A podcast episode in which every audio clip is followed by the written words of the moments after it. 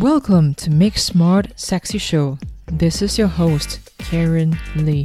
I am a child of God, a change maker, a health and wellness coach, a neuroscience geek, and a daughter to a pair of amazing parents. Today is my fifth episode, and I want to thank you for tuning in. Simply a soul stirring mission that is to empower and equip individuals like you to live healthier, longer, and stronger. Most importantly, pain free. Also, I'm on a mission to share the right kind of information from renowned experts in areas of positive psychology, brain health, mental health, and well being with you. Today, I want to talk about anxiety. Coping with panic, fear, and dread as a Christian in these pandemic times. So, what is anxiety? Anxiety is an emotion received as a perceived threat or danger. Anxiety is also a normal and often healthy emotion. However, when a person regularly feels disproportionate levels of anxiety and the fretting and fear gets out of control, the person could be suffering from an anxiety disorder. This looming giant in a deep valley threatens, taunts, intimidates, incapacitates, and paralyzes. This giant is real and it can be deadly. Anxiety and its cousins, such as panic, worry, fear, and dread, is complex. They are spiritual, mental, physical, emotional, genetic, and circumstantial factors that can cause us to fall into the grip of depression pulling us away from our family and loved ones. To underestimate the problem or blow it off with a hey, shrug it off, don't worry about it. This is just a phase. And having a bounce back mentality is a mistake. Each person's anxiety is complex and unique. But all of us have the same hope today. God is fighting for you.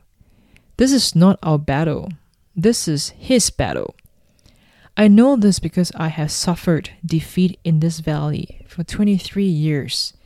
I have overcome long term abuse emotionally, verbally, physically, and mentally. Yet I also know there is a way to overcome anxiety. I know firsthand that you can emerge on the other side of depression and dread and live to tell about someone who is more powerful than whatever has a grip on you. Before you switch channel or turn this off, I'm telling you I'm not offering a quick fix, but I would like to tell you about a champion, a giant slayer who is on your side in your battle. There is no cookie cutter or one size fit all approach. Why? Because you are unique. Your battle is different from mine. But coming to terms with the formidable size of this giant in no way diminishes the promise of God. You can live free from the demoralizing grip of anxiety. It's imperative for you to know that you are not standing helplessly alone in your valley. God Almighty is with you and is fighting for you. In fact, He has already taken on every Goliath and won. Praise the Lord. Did you know God encourages his followers to fear not 365 days in the Bible, one for each day of the year? Pastor Rick Warren of Saddleback Church said this at a pastors' conference in 2014. He said that God's repeated mentioning of the phrase, don't be afraid, is clear evidence that he didn't want humans' minds clouded by fear. The Bible says, Do not fear 365 times, and it's not a coincidence. It is not at all. But what if you are still anxious, knowing that God is already on your side? Does that mean that you do not trust Him? Does that mean that you do not have faith in Him? Or are you in self denial? Is the enemy putting unwanted intrusive thoughts into your mind? Listen, The devil loves to use the terrible things that happen in this world to lead us away from God, while Satan would tempt us to doubt our faith. We can use these moments to proclaim our faith. James chapter 1 verse 3 to 4. Times of crisis and disaster are opportunities for us and the church to let our faith in Christ shine forth as a light in the midst of a dark world that so desperately needs reconciliation, hope, and grace. In Matthew 5, verse 14 to 16. Do not conform to the pattern of this world, but be transformed by the renewing of your mind. Then you'll be able to test and approve what God's will is His good, pleasing, and perfect will. In Romans 12, verse 2. So, what is your Christian posture towards anxiety? Many of the Bible's most highly celebrated characters experienced some form of anxiety. For one, I think of Adam and Eve, whose hearts must have been racing when they heard the voice of the Lord calling to them as they hid in the garden. In Genesis 3, verse 8. I imagine Noah in Genesis 6, likely felt anxious as he labored tirelessly for years constructing a gigantic boat. As passers-by laughingly pointed and ruthlessly mocked him. I think of Moses in Exodus 4, verse 10, a stutterer with low self confidence, accepting God's assignment to lead the Israelites. I think of David, whose many writings offer insight into his own fragile state of mind and heart. In Psalms 139, verse 23. I think of Mary in Luke 1, verse 29, who must have felt overwhelmed with the responsibility of carrying and giving birth to the Son of God. Lastly, the most significant though is Jesus himself. As a Christian, I find it hard to comprehend Jesus as anxious, and yet we know there's no emotion we experience he does not fully understand. Yes, even Jesus, fully human, fully God, as he prepared for his death on the cross, he demonstrated a certain sense of anxiety as he prayed to the Father in Matthew 26, verse 39. According to a quantity of medical literature, explains why it is virtually impossible for him to have survived.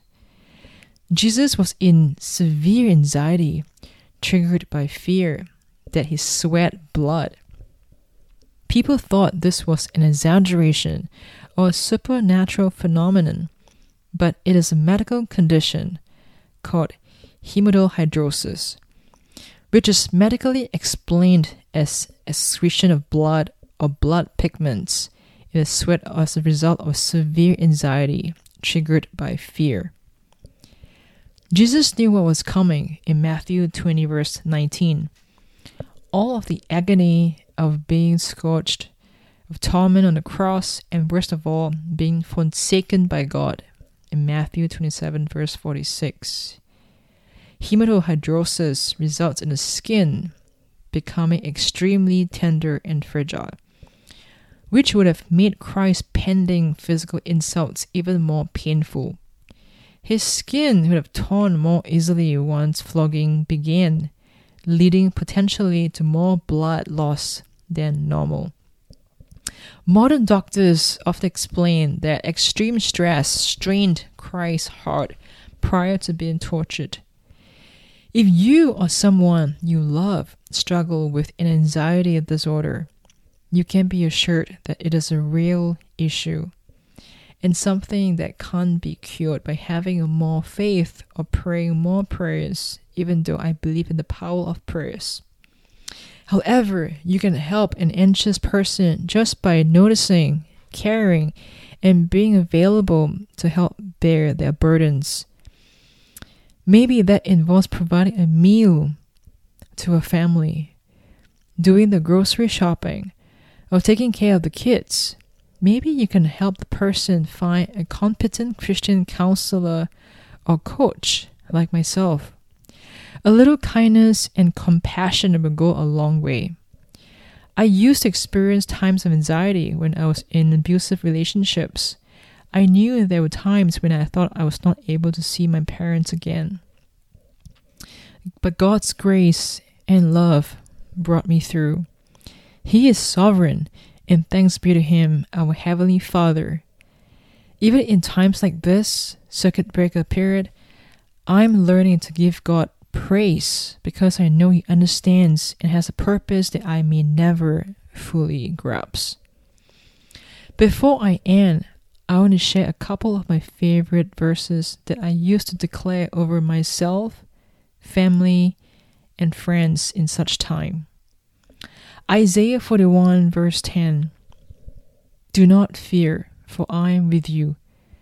Do not be dismayed, for I am your God. I will strengthen you and help you. I will uphold you with my righteous right hand. Psalms 23 The Lord is my shepherd, I lack nothing. He makes me lie down in green pastures. He leads me beside quiet waters. He refreshes my soul. He guides me along the right paths for his name's sake. Even though I walk through the darkest valley, I will fear no evil, for you are with me.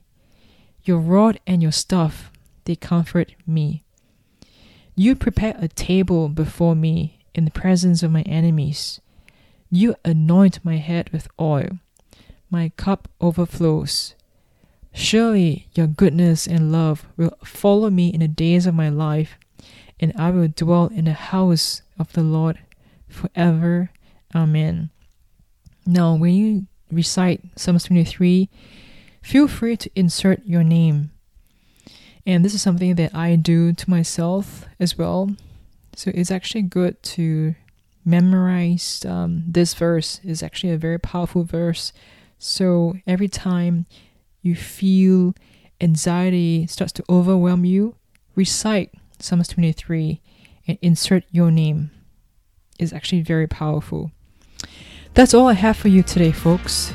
Stay safe, stay home, mask on, be grounded in His Word.